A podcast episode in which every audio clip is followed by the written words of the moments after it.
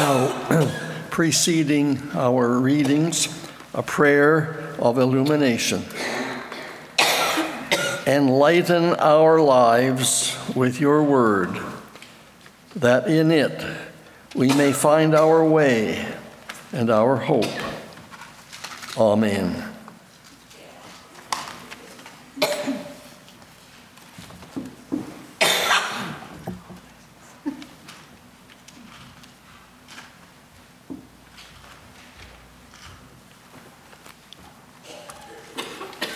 Reading from Jeremiah chapter 31, verses 7 to 14.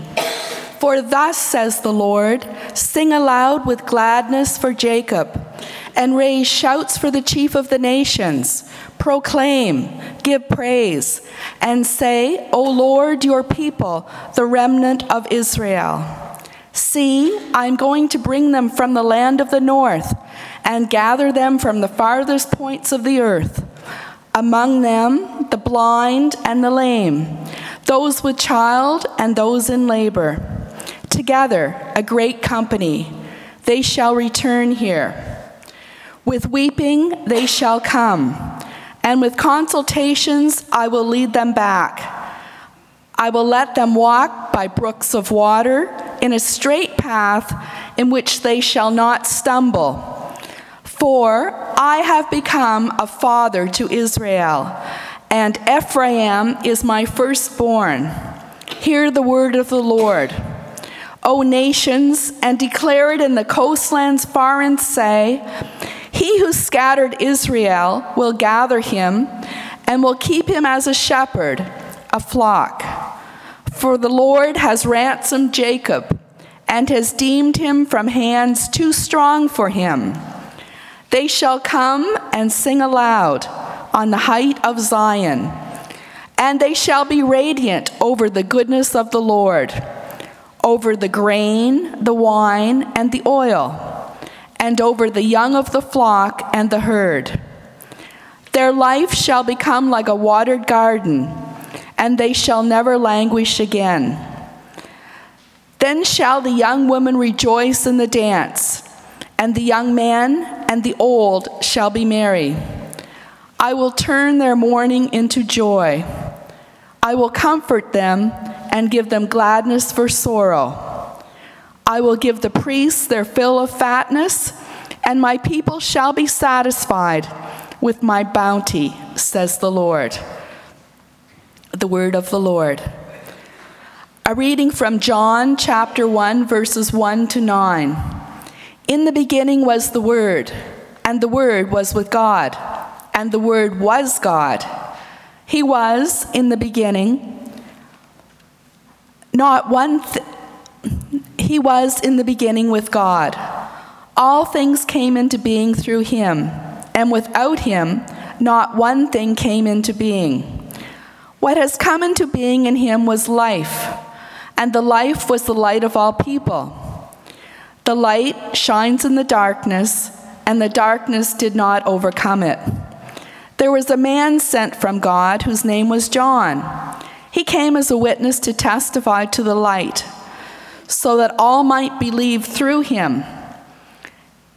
He himself was not the light, but he came to testify to the light, the true light, which enlightens everyone, was coming into the world. The word of the Lord.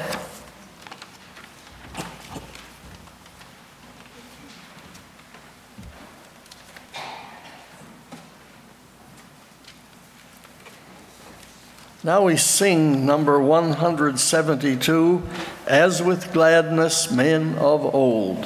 172.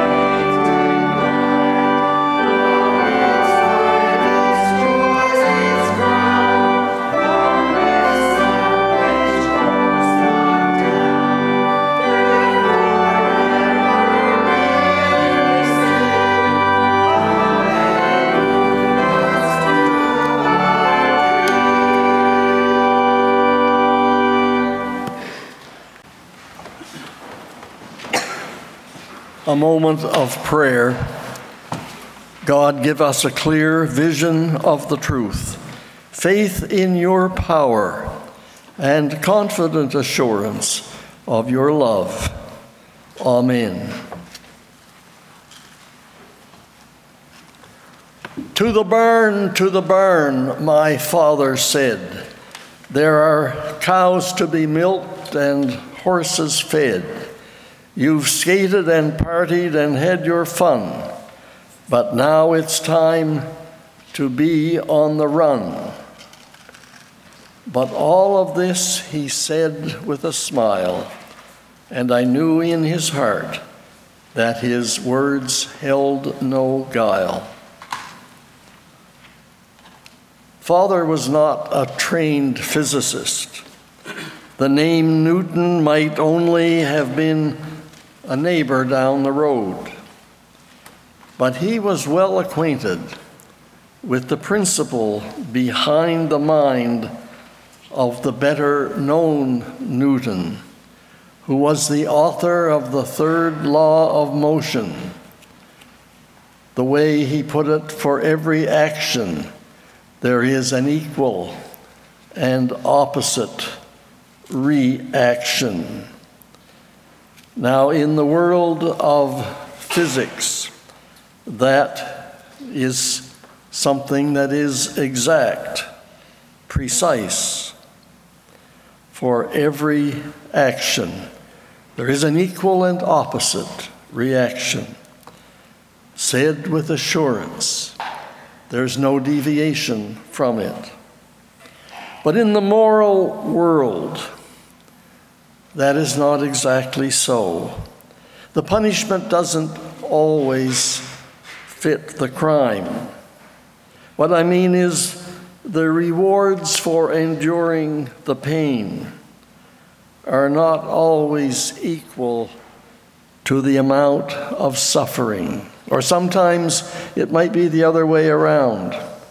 The rewards are a way out of proportion with the pain. There was a song of long ago Tempted and tried, we're oft made to wonder why it may be so all the day long, while there are others living about us, never molested though in the wrong.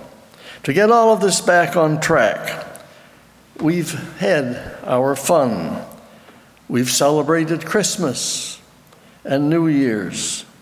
Everything that was put on hold around the middle of December must be picked up again. New Year's is past. We're faced now with the reality of getting back to business. Whether we had too much fun or not enough fun, we as a church have to get to work and deal with the future. We've skated, perhaps figuratively, and partied and had our fun, Christmas and New Year's. Now it's time to be on the run. Newton's law, yes, for pleasure, the equal and opposite reaction is work. Pleasure, but then it must be paid for by work so that the rewards can come again at a future time. Listen once more to Jeremiah Their life shall become like a fertile garden, and they shall never languish again. I will turn their mourning into joy. I will comfort them and give them gladness. We're going to sing at the end of the service Blessings abound where'er he reigns. The weary find eternal rest, and all who suffer want are blessed. You may claim that as a promise for this church. Yes, Jesus shall reign, and you are invited to get on board. This church, as we know, is facing a time of transition. We don't know where exactly that will lead. But in the church of my childhood, they used to have revival meetings, a campaign, usually about once a year, when people would pray for the church, but they would also focus on their own spiritual condition. And they would sing down in the human heart, crushed by the tempter. Feelings lie buried that grace can restore. Touched by a loving hand, wakened by kindness, chords that were broken will vibrate once more. I could add a paragraph or two, but I'll let you do that in your own meditating and thinking. Amen.